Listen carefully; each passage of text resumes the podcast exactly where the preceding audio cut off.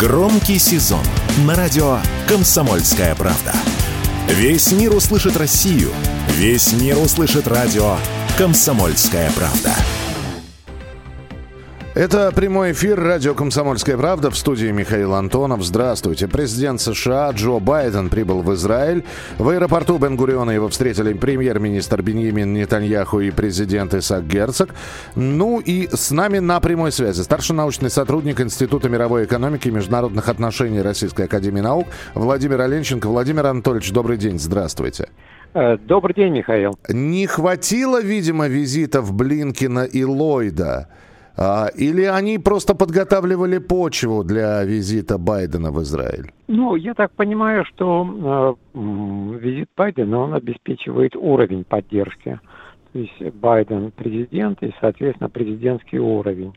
Что касается, скажем, визита Энтони Блинкина и визита Ллойда, то я понимаю, что большей частью они занимались организационно-техническими вопросами, то есть в моем понимании Энтони э, Блинкен эм, выяснил, какие пожелания есть у израильского руководства по контактам с другими странами, в основном соседними. Uh-huh. Ну и судя по той информации, которая есть, он осуществил эти визиты, затем снова вернулся, видимо, переговорить о результатах или э, рассказать о своих впечатлениях.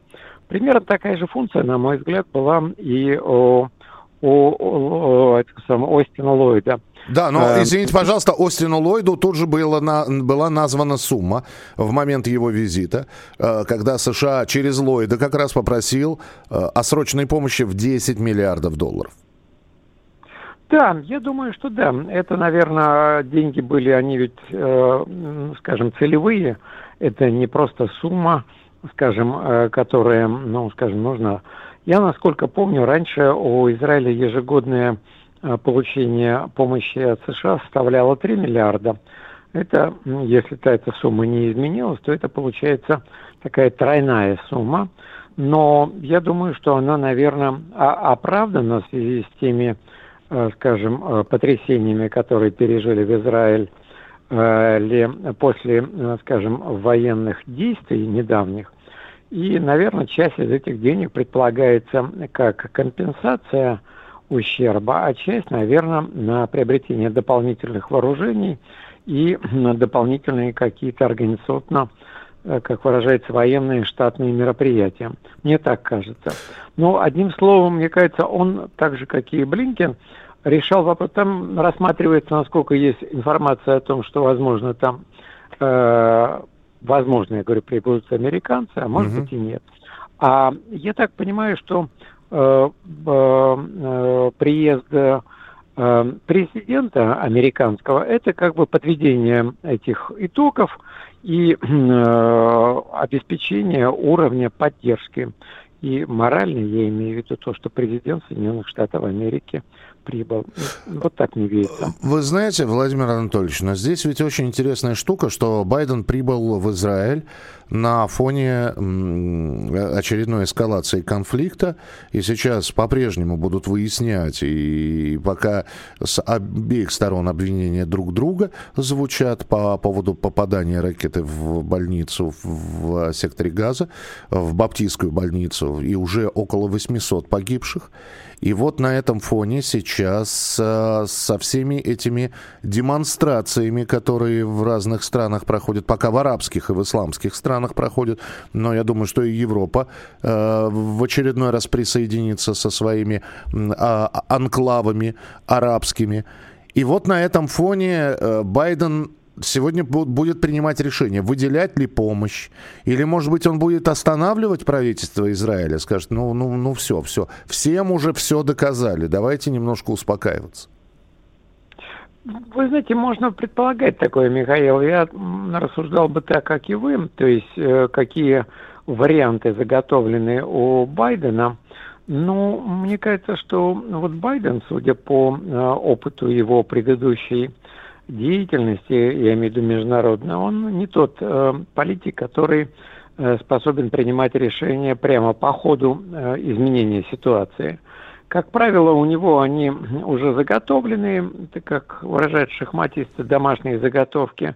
И мне кажется, что здесь что-то неожиданного он вряд ли скажет, и вряд ли будет вступать в какой-то, ну, скажем, э, противовес э, тем заявлениям, которые делает э, ну, руководство Израиля. Ну да, это же не на пороге его дома происходит, да? Вы обратите внимание, ну, как, как легко и просто принимать решение, когда это где-то вдали, на, в другом полушарии все. Да, вы правы, легко рассуждать, когда это не касается самого, когда это не касается непосредственно. Я думаю, да, это вы тонко подметили. Действительно, тогда все становятся мудрыми, становятся, э, как говорится, понимающими и действующими. Я все-таки склоняюсь к мысли, что, скорее всего, он займет э, позицию э, моральной поддержки. Вот. Кроме того, э, судя по тем предварительным информациям, которые сейчас происходят, наверное, поддержит и идею, ну, скажем, она, собственно, ее поддержит, она это решение Э, ООН о создании палестинского государства. Конечно, трагедия, вот это, э, скажем, поражение ракетой э, госпиталя, угу. и, конечно, такие масштабные жертвы, они, конечно, вызывают ужас, они вызывают неприятие. Конечно, Байдену придется высказаться по этому поводу, вот, и даже не знаю, какую он займет здесь линию. Ну, давайте понаблюдаем. В итоге все равно будут сделаны заявления. Спасибо, Владимир Анатольевич. Владимир Оленченко, старший научный сотрудник Института мировой экономики и международных отношений Российской Академии Наук, был у нас в эфире. Ну и вот сейчас приходят сообщения о том, что на мавзолее имама Резы в Иране подняли черный флаг мести. Об этом сообщает новостной портал Аль-Баваба. Причиной послужил как раз удар по больнице в Газе, и последний раз черный флаг поднимали после убийства американцами Касема Сулеймани. В случае, если флаг поменяет свой цвет с черного на красный, то это станет призывом к началу всемусульманской мести. Следим за тем, как Джо Байден а, будет находиться с визитом в Израиле, какие заявления будут сделаны, вы узнаете об этом первыми. Все программы радио Комсомольская правда вы можете найти на Яндекс Музыке. Ищите раздел вашей любимой передачи и подписывайтесь, чтобы не пропустить новый выпуск. Радио КП на Яндекс Музыке.